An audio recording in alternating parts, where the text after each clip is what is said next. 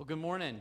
it's good to see you this morning. We're glad you're here at, Alliance. Um, before we jump in this morning, I need to make one brief announcement. Um, we're saying goodbye to somebody today, and goodbyes are always kind of tough, and we don't like to do them, but we're also very excited for people when they move on from our church or move on from our community and go to another community. Uh, but tomorrow morning, um, Bev Robbins and her brother Carl get on a plane to move to Pennsylvania. So um, we are going to miss them very much. Uh, Bev, if you don't know, has served in lots of different ways here at the church. Um, she's currently serving as a member of our governing board, and I know I very much appreciate her wisdom and her insight on that board and what she adds to that group, and so we're going to miss that a lot. And if you don't know Carl, Carl is a friend of mine, and Carl is a door holder extraordinaire. Some of you have had the privilege of having Carl open the door for you when you walk in the building on a Sunday morning. That I mean, we're going to we got to find another door holder now. So, so if any of you are interested in holding a door on a Sunday morning, we need somebody to replace Carl. But we're going to miss them very much. Bev said something about her kids are getting married and having grandbabies, and she wants to go be with them. I don't know, but anyway. But no, we're very excited for them. We're excited that they get to move on to that next season of their life. We're obviously going to miss you guys very much, but um, we're excited for you too. So make sure you give them a nice big hug before you leave this morning. Um, they're, like I said, they're heading out tomorrow. So uh, make sure you say goodbye to them. Um, we are starting a new series this morning called Destinations. Uh, what we're going to be doing for the next few weeks is we are going to be looking at some of the places where we are heading in our lives. We are all working our way towards multiple different destinations. You are going somewhere in your life. You're going some direction, some path is leading you somewhere. And so, what we want to do is spend these next few weeks talking about what it looks like to be on a journey, to be on a path towards a destination. And what are some of the challenges that we have along the way? What are some of the experiences that we have, both good and bad, as we make our way towards a destination? But here's the thing about destinations in order to be able to get to a destination, you have to have good directions, don't you? You have to know where you're going and how you're going to get there. Now, let me ask you how many of you feel like you have a pretty good sense of direction? Like you, you, you can, yeah, good, okay. You can look at a map or you can look at your phone. If you're driving somewhere new, you can kind of figure it out pretty quick. Like, okay, this is where we're going to go. This is how we're going to get there. I, I would fall into that category. I feel like I have a pretty decent sense of direction. Now, let me ask you this. How many of you have like zero sense of direction? Like zero. Yeah, good. Thank you for being honest this morning. Very good. All right. Zero sense in direction, as in like you might need a GPS to get home today, kind of thing. Like, it, you're like really, really bad at getting around town and all that kind of stuff. And here's the thing those of us that have a pretty good sense of direction get really, really frustrated when we're sitting next to you and you're driving us somewhere. Like, you drive us insane. Like, to the point where we think, are, are, they trying to get lost? Like, are they, is this on purpose? Like, what is the deal? Like, how could you be this bad at getting from point A to point B? I mean, there's a thousand different ways to figure it out now, whether it's your phone or a GPS or even a, pull out a paper map. We don't care. Just figure out how to get there, right? And so, those of us that have a good sense of direct direction get really frustrated with you guys sometimes. And again, we begin to wonder th- they're doing this on purpose. This is some kind of prank, like they're getting lost on purpose. But here's the reality None of us are trying to get lost, are we? It's not like you get in your car in the morning and think, today I'm going to get lost and it's going to be great. That's not the goal of whenever we're driving to a new place or a new location. We're not trying to get lost, but it happens, doesn't it? It happens for a lot of different reasons. Some of you get very, very distracted whenever you're trying to get to a new location. Like, a good song comes on the radio, like a really, really good song, and you are really good at singing the bridge of that song. Like you know every note. Like I mean, you are just you're gonna nail it, and so you are so focused on singing that song so well and hitting those notes that you miss three turns along the way, and then you wonder, how did I end up here? But the distraction got to you. Some of us. Here's the other reality: is that some of us, actually all of us, don't know when we are getting lost right? We only know when we are lost. You don't realize, oh, I think I'm getting lost right now. You hit a point where you turn around and say, oh, we're really lost. Like, I don't know where we're at anymore. I don't know how to get back. Get a phone out, get a map, find some, some way to get us out of here. But so we don't realize that we're getting lost until we already are lost and we get distracted. Now, does that ever happen in your life? Does that ever happen when you're trying to work towards a goal, whenever you're trying to work towards a destination? You ever get distracted? Like a really good song comes on the radio and you really want to hit that note, and all of a sudden you've missed an opportunity? Sometimes we don't realize that we're getting lost. Sometimes we don't realize we're making bad decisions or we're going down the wrong path until we're already at a destination that we don't want to be at. Because those are issues that happen not just when we're driving a car, not just when we're trying to get from point A to point B, but they happen in life, don't they? They happen in lots of different areas of our lives. Now, I'm going to say something this morning that is super deep, and you're going to really want to write this down. I mean, this is like mind blowing deep. Are you ready? Whatever road you are on is where you're going to end up. That's like super simple and super obvious, right? Like it should be written in a high school yearbook somewhere. Whatever road you are on is where you're going to end up. Very simple, very obvious statement. The reality is, is that many of us don't live our lives with that very simple statement in mind. That whatever road we are on, whatever direction we are taking, whatever decisions we are making, is where we're going to end up in our lives. There, there's a, a pastor in Atlanta. His name is Andy Stanley. And many of you have heard of Andy Stanley. You've read his books, you've watched his videos. He's an amazing communicator, amazing pastor. I love that guy. I learn every time I hear from that guy. But that here's what here's what Andy Stanley calls the path principle. All right, and I want to share this with you this morning because I think it's so good. The path principle is a statement that he came up with. It's based off of this idea. Really simple statement that applies to just about every area of your life. Ready? Your direction determines your destination. Your direction determines your destination. Let me take that one step further. Your direction, not your intentions, determines your destination. Your direction and not your hopes and dreams determine your destination. Your direction and even some of your prayers determine your destination. Because if your direction and your, and, and your um, hopes and dreams and all of, your, all of your instincts and everything else around you, if those don't line up, you're not going to end up where you want to be. So your direction, more so than your anything else in your life, determines your destination. Let me give us an example of that. We can have all the best intentions of the world and we won't end up where we want to be. Let's say we all decide that we are going to take a road trip to go skiing in Colorado this winter. And so we, we start planning now. Like we're, we're planning everything out, we're planning the route, we're, we're packing everything. We load up our skis and our snowboards, we strap them to the top of the car. We have everything planned. It's going to be this amazing road trip. It's going to be so exciting. So we pack everything up. It comes the, it, the, the day arrives when we're going to leave. We drive out to I 75 and we start driving south. Are we going to end up in Colorado? No, we're going to end up in Miami. And I heard the skiing in Miami is awful. See, we can have all the best intentions in the world. We can have everything planned to the minute. But if our actions don't line up with our intentions, we will not end up where we want to be. Apply that to any situation in your life. Any situation. Your finances, your relationships, your career, your, your relationship with God, all of those things. It all applies, right? This path principle applies to any situation you can possibly think of in your life. So, our direction, not our hopes, not our dreams, not even some of our prayers, not our intentions, is what is going to determine our destination. This morning, I want us to look at a story in the Bible that kind of shows us how this path principle plays out in everyday life. It's a very specific story, it's a very specific situation.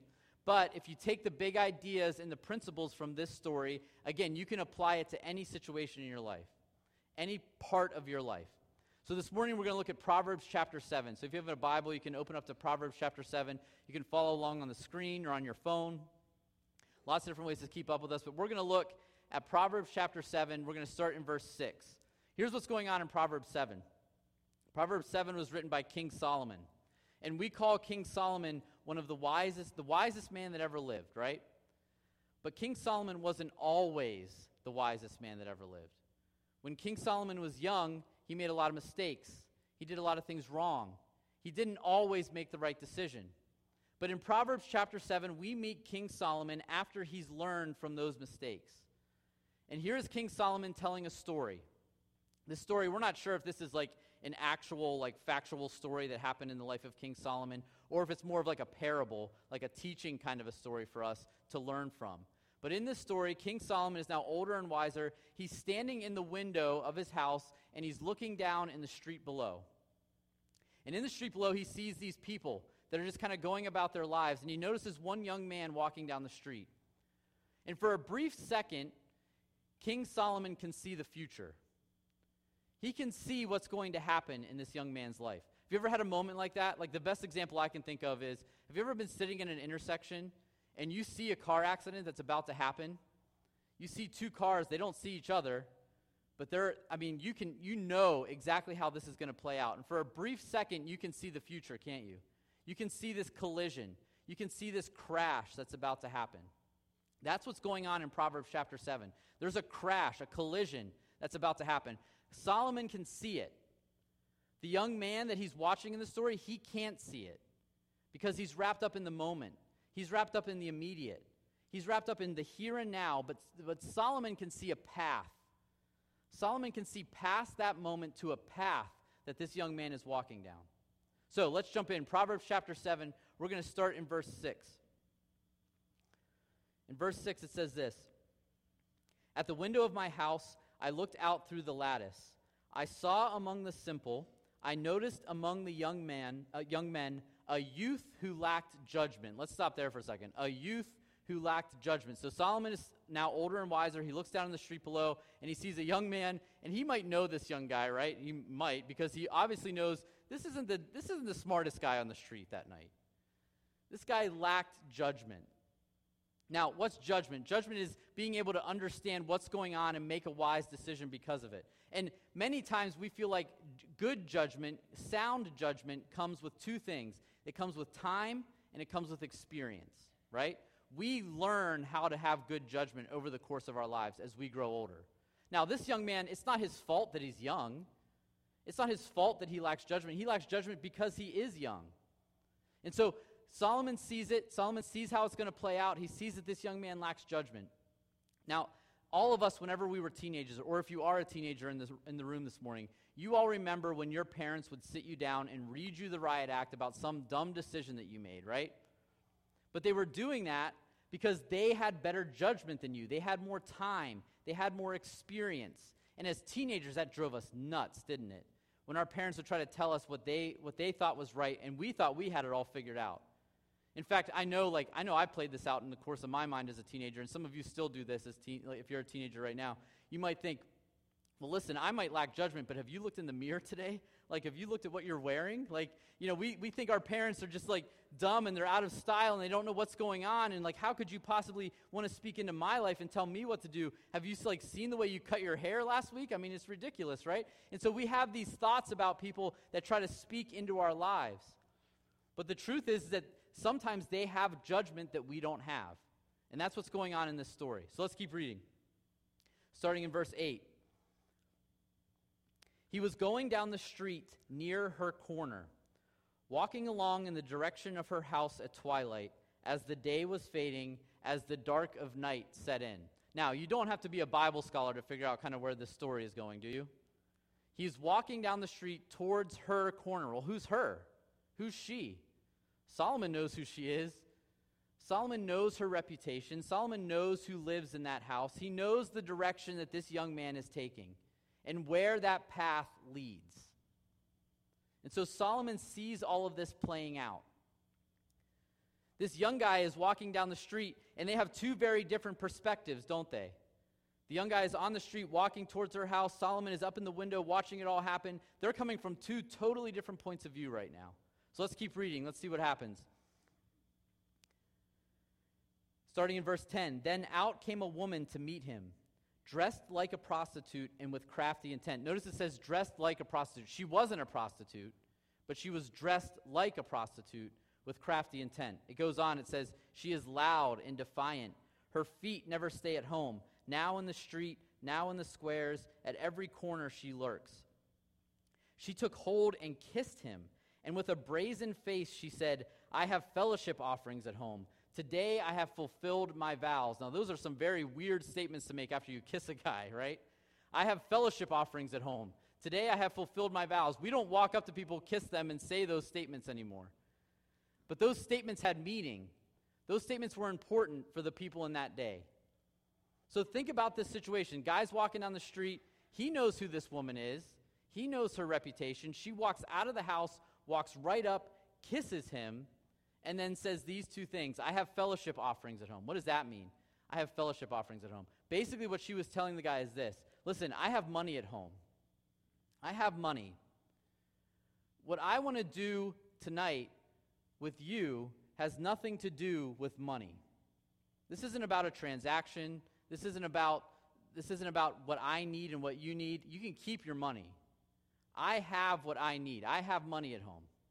All right? And then she goes on and she says, And today I have fulfilled my vows. What does that mean? Today I have fulfilled my vows. Basically, what she's saying is, Hey, this morning I went to the temple and I offered a sin sacrifice. Like, me and God are good to go now. Like, I asked God for forgiveness. He forgave me. So we're on the same page again. I'm, I have a clean slate, and I'm ready to start sinning again. Because tomorrow, I'm just going to go back to the temple and do it all over again. And she's playing God for dumb. She's playing God like God doesn't know what she's doing.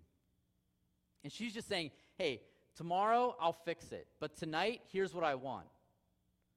And this isn't just a moment, this is a path, right? This leads somewhere.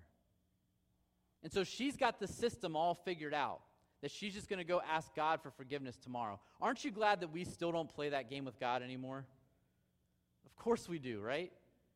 Only the system has changed. It's no longer about going to the temple to make a sacrifice. It's now about asking God to forgive us. And does God forgive us? Sure. But then when we start playing God like he's dumb, we take advantage of grace. We take advantage of compassion. We take advantage of mercy. And when we do that, we play God like God doesn't know what's going on. And will God forgive us? Absolutely. But what we need to understand is when we play God that way, that puts us on a path that puts us on a path. It's not just a moment, it's not just a night of pleasure or a night of passion or a, a, a, decision at work to cut a corner to make a little extra money or a decision to lie to somebody. All of those things put us on a path. And we can act very much like the woman in the story does. Before we get all like up on our soapbox like this woman is awful, we treat God the same way a lot of times.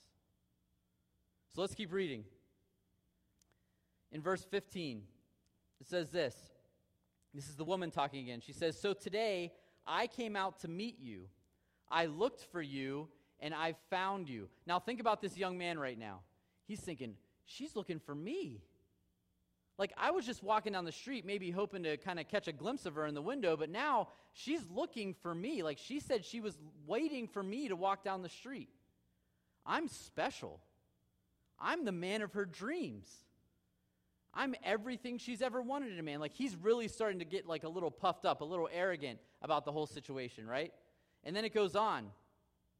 Verses 16 through 18. It gets crazier and crazier and crazier. Here's what she says next. She says, I have covered my bed with colored linens from Egypt. I have perfumed my bed with myrrh, aloes, and cinnamon. Come, let's drink deep of love till morning. Let's enjoy ourselves with love. I don't think I need to explain what she wants to do that night, right? If you're if parents, if you let your kids come in the room this morning, I'm going to let you explain that to them when you go home later. But I don't think I need to explain what's about to happen. What the intent is, what the intention is behind this decision, right? This is, I mean, th- think about this young man. Look, look at what she's done. She's like, this is like out of a movie. This is crazy. This doesn't happen in real life. Women just coming out of their homes and telling you to come inside. Here's all that I've done to prepare for you to be here. It just keeps getting crazier and crazier. And then she goes on in verse 19. She says this. This is where it starts getting really tricky. Ready? She says, My husband is not at home. Oh, that's probably good to know, right? My husband is not at home. He's gone on a long journey. He took his purse filled with money and will not be home till full moon. This is where the path starts getting real murky, really bad, right? Not only are they talking about like a night of just like passion and pleasure and, and romance and all those things. Now we find out this isn't just a woman with a reputation, this is a married woman with a reputation. It keeps getting crazier and crazier and crazier. And then she says this She says, You know what? My husband, he's gone. You don't have to go home tomorrow if you don't want to. You can stay as long as you want. He packed his purse or backpack or bag or whatever it was. He packed his bag with money and he'll be gone till full moon. He's gone for a long time. Think about what's running through the mind of this young man at this point. We know what's running through the mind of the young man because of the next verse, the next two verses. We find out what his decision is, the path that he has chosen to go down. Verse 21, you can probably already guess where this is going. It says this With persuasive words, she led him astray. She seduced him with her smooth talk, and all at once he followed her. All at once he followed her. Think about this young man. This is for this for this guy, this is a moment, right? This is a crazy event. This doesn't happen to guys walking down the street. This is a story that he's going to be able to tell his friends the next day. This is going to be amazing, right? But it's putting him on a path. It's putting him on a path that leads to a destination. At this point, the older, wiser Solomon kind of comes back into the story and starts kind of giving us his commentary on it, his instructions about it, starting in verse 22. Look at verse 22. It says, All at once he followed her. And then he gives some, some examples of what's about to happen. And they're pretty gruesome.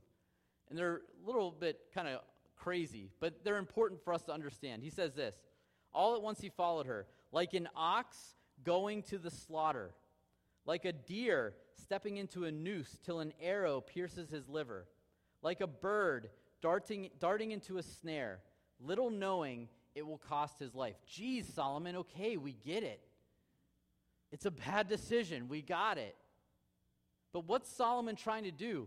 Solomon is trying to get the young man and us to see past the moment and to the path, to the path where this moment leads. And he gives these examples, like an ox going to the slaughter. Oh, and think about the young man, if the young man was hearing these statements. Come on, Solomon. Honestly, an ox going to the slaughter, this is a date. That's all this is. This is a date. It's not that big of a deal. No, no, no, no, no. This is a path. Second example, like a deer stepping into a noose and then having an arrow pierce his liver. Well, that's a gruesome picture, isn't it? Picture this, this lovely deer walking through a meadow, and it goes to lay down, and all of a sudden, it's in it, its hoof is in a noose. And it's struggling to get out, and it's struggling to get out. And all of a sudden, the hunter appears out of the woods and pierces his liver. I mean, come on, Solomon. That, that's a little drastic, don't you think? I mean, you're being a little dramatic here. No, no, no. This is a path. This is a path that leads somewhere. And then the third example, like a bird darting, darting through the air and getting caught in a snare. Oh, come on, Solomon, you're like my mom now. Will you just back off? Like, this is not that big of a deal. This is one night, one event. It's not, it's not leading anywhere. It's fine. No, no, no, no. This is a path. This is a path that you're going down. It leads somewhere, it goes somewhere. And you need to think about where it is that that's leading.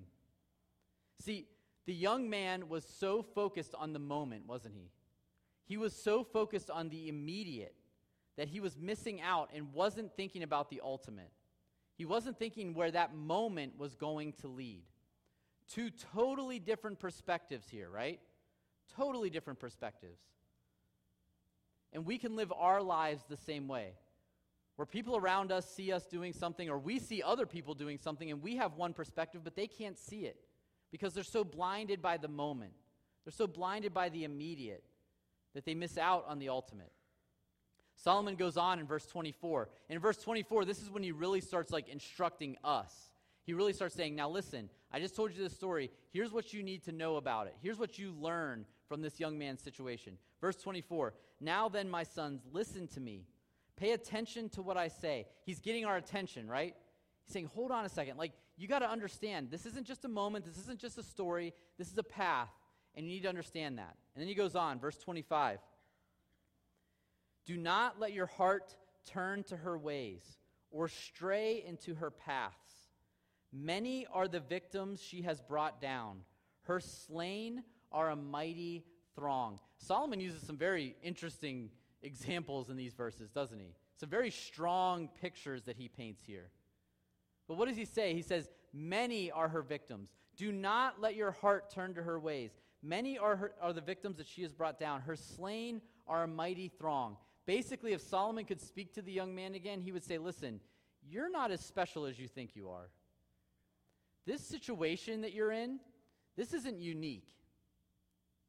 This path that you're going down, other people have gone down that path before. You're not the man of her dreams. You're not the man that's going to change her life.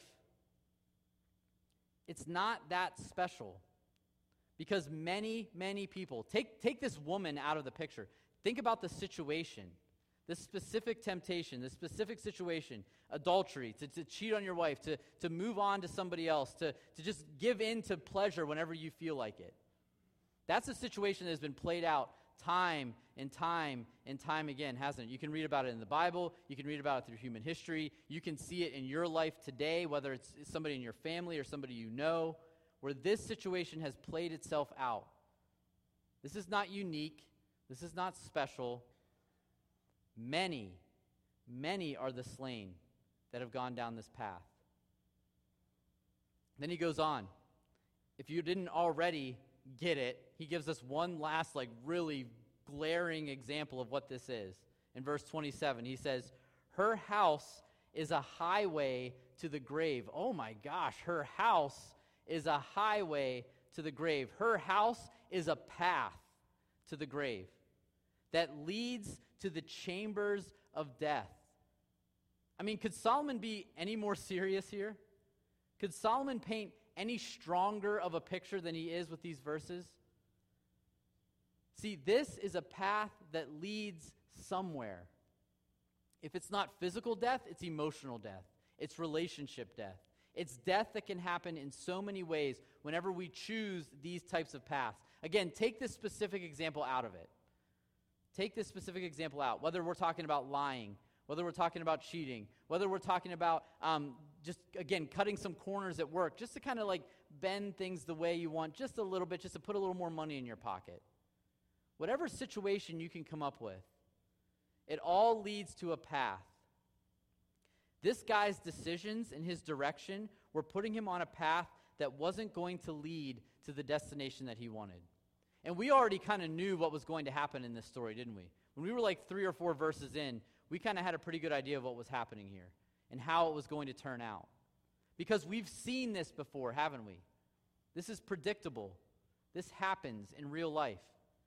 And there are lessons that we can learn from it. Here's the big idea that I want us to kind of walk away with this morning is that we have to learn that we can't live with the disconnect between what, I, what my intentions are and what my actions are. We can't live with that disconnect. That if my heart is in the right place, then I'm going to end up where I want to be. If my intentions are good, then I'm going to end up where I want to be. That just doesn't work in real life, does it? Because I can have all the best intentions in the world, but that doesn't mean I'm going to end up where I want to be. I can be a good person, but that doesn't mean I'm going to end up where I want to be. Because I can have pure intentions, and because of that, I can say to myself, well, my, my heart's in the right place, so I'm just going to go have a few extra drinks tonight. Or my heart's in the right place, I'm just going to go dabble in this over here. It's not a big deal. It's one night, it's an event, it's a moment. God will forgive me tomorrow, and I'm good to go. But there's a disconnect there. And until we understand that our actions and, inten- and our intentions need to line up, we'll live within that disconnect. Remember, this doesn't just apply to sexual temptation. This doesn't just apply to this specific situation. This applies to everything in your life your relationships, your money, your career. Every area of your life, this path principle comes into play, doesn't it? Run any scenario in your life right now through this path principle, and you're going to see something. You're going to learn something about yourself. Sometimes our emotions can get in the way, can't they?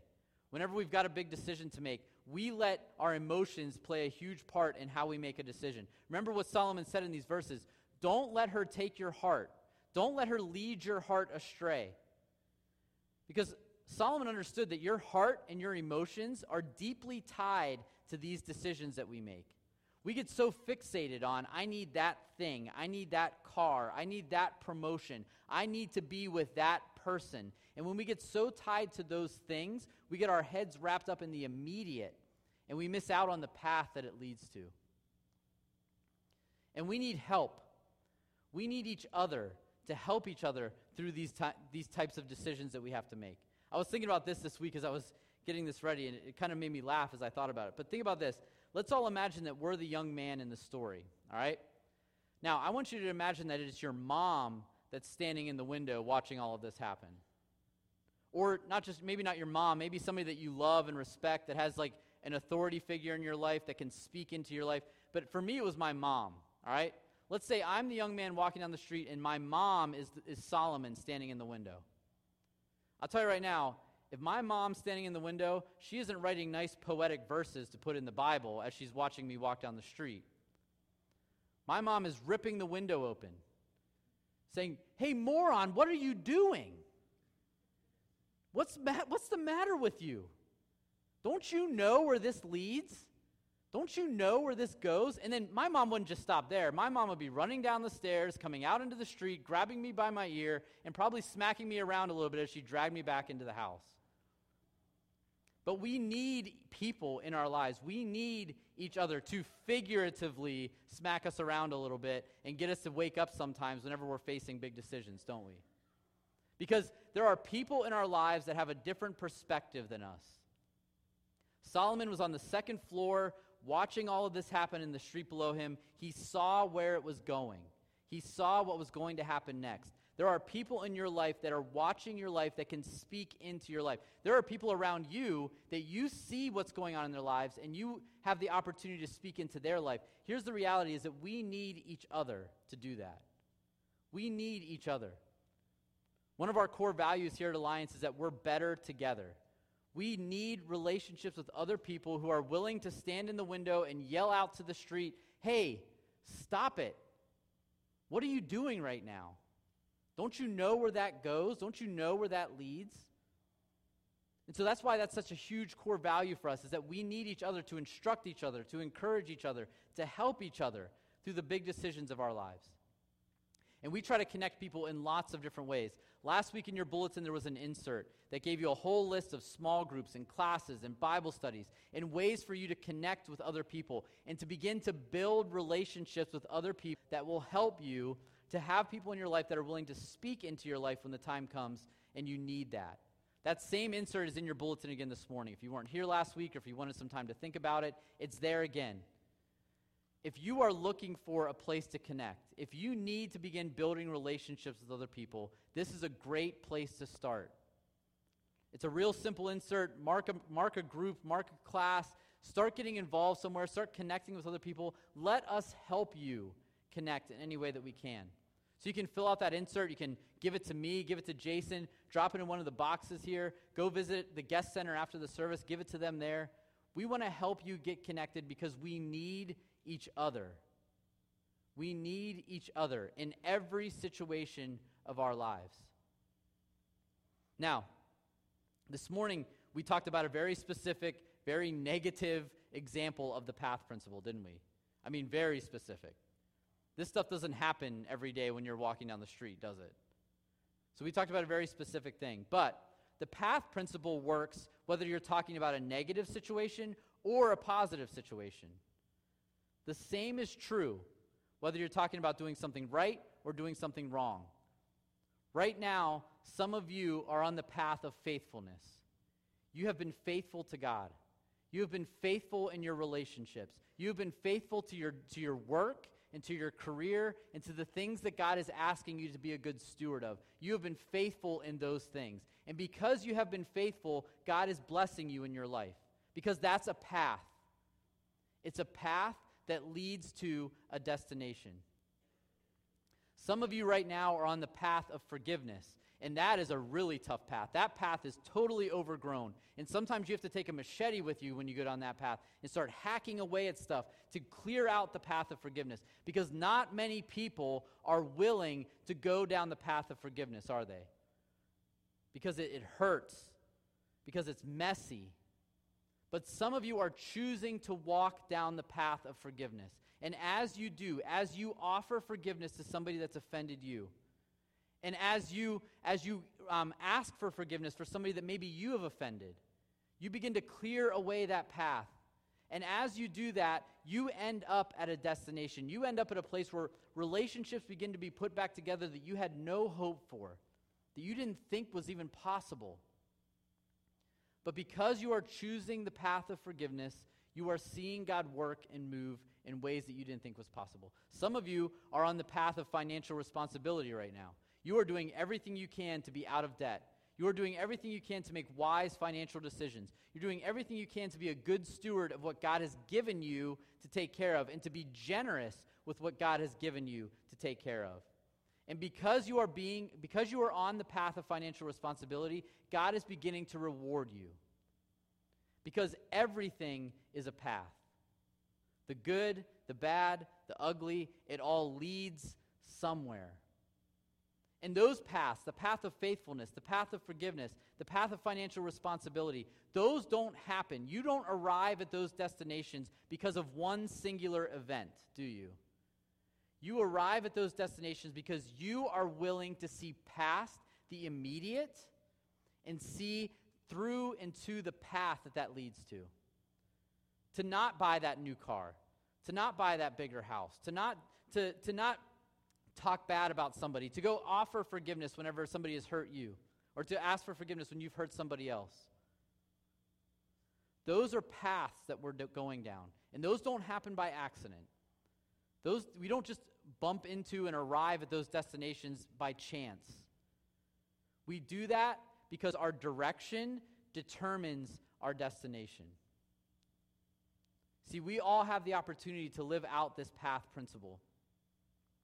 And so I want to leave you with two questions to think about as we kind of wrap up this morning. Because here's the thing for the next few weeks, we're going to talk more specifically about some of the paths that we're on. We're going to talk more specifically about some of the decisions that you have to make to be able to arrive at the destinations that you want to be at. Um, we're going to talk more specifically about some of the challenges that you face as you try to work towards destinations. But in order to do all of that, in order to talk specifically about those things, I think it's important that we start by evaluating our own hearts in our own lives and where we're currently at. Because if we have a good understanding of where we are, then we're going to have a better understanding of where we want to be. And so this week, I want to leave you with two simple questions that are going to help us evaluate our lives and evaluate the decisions that we're making. First question Is the path you are on taking you where you want to be? Is the path you're on taking you where you want to be? And even more importantly than this, is the path you are on taking you where God wants you to be? It's not just about what I want, it's about what God wants for me. And so, is the path you are on taking you where you want to be? Apply that to any situation in your life your finances, your job, your family, all of those areas. Is the path I am on taking me where I want to be? And the second question is this Are you listening to the people who are standing at the window? Are you listening to the people who are standing at the window? Are you willing to hear when somebody speaks into your life? Are you willing to hear and listen when somebody has something for you that maybe can see past the immediate, can see past that moment? Are we willing to listen? So, is the path that I am on taking me where I want to be? And am I willing to listen to others in my life? Let's start there. Start there. Ask God to help you. Pray. Seek God's wisdom in Scripture. Find ways to ask yourself these questions and evaluate where you're at now. Because that's going to help us as we move forward talking about our destinations. I'm excited about this series. I'm excited about where we're going to go and the things that we're going to talk about and the decisions that we make along the way. Because I think that we can always find a way to get on the path that God has for us. Because let's be honest, some of you right now, are arriving at some really good destinations. You've been wise, you've made good decisions, and you're arriving at some really good destinations. There are others of you in this room that are arriving at destinations right now that are a little unpleasant. You don't want to be there. You don't want to be arriving where you're arriving right now. And that's, that could be for a lot of different reasons. That could be because of decisions that you've made That could be because of circum- circumstances that are going on around you. Th- some of those destinations could be because of the decisions of others, too, that have kind of put you on a path. But here's the good news the good news is that we can always have hope, that we can always change the direction of our path. Yes, we are going to have to deal with the consequences of our destinations, good and bad. There are always going to be things that we have to face. And they're, they're, sometimes they're hard things, and they're not fun, and they're, they're just kind of frustrating at times. But there is always going to be another path. There is always going to be another way. And we believe that we are offered that other path because of what Jesus has done for us on the cross. We have hope, we have a future, we have an opportunity because Jesus came and offered us that. And that's where all of this begins. This all begins with the question Do I trust in what, who God is and what God has done for me through the person of Jesus Christ? And if we believe that, then there will always be another path. There will always be a way to change direction, to get back on the path and get to the destinations that God has for us. That doesn't mean we don't deal with consequences. That doesn't mean life isn't hard sometimes, but it means that there's always another way. So we can be hopeful, we can be joyful, even in the midst of difficulty, knowing that our direction is going to determine our destination. And so I want to pray for us. I want to pray that as we begin to evaluate our paths this week, as we begin to look at where we're at and where we want to be, that God would use us and teach us and mold us and encourage us to get on the right path. Let's pray. God, we thank you for this morning. God, I thank you for uh, a really even difficult story from Proverbs chapter 7. For something that might make us squirm a little bit or make us a little uncomfortable to even think about. But God, we thank you that it teaches us. We thank you that it shows us, it sheds light on our own hearts and our own minds and our own intentions. So, God, this week, as you begin to teach us more about where we're at, the path that we're on, and where we want to be, God, strengthen us. God, give us courage to make difficult decisions. God, if we need to change directions and change course of, uh, uh, the course of our direction, God, give us the strength and the courage to do that. God, may you guide us and teach us and mold us along the way. We thank you for this lesson. We thank you for this time. In your name we pray. Amen.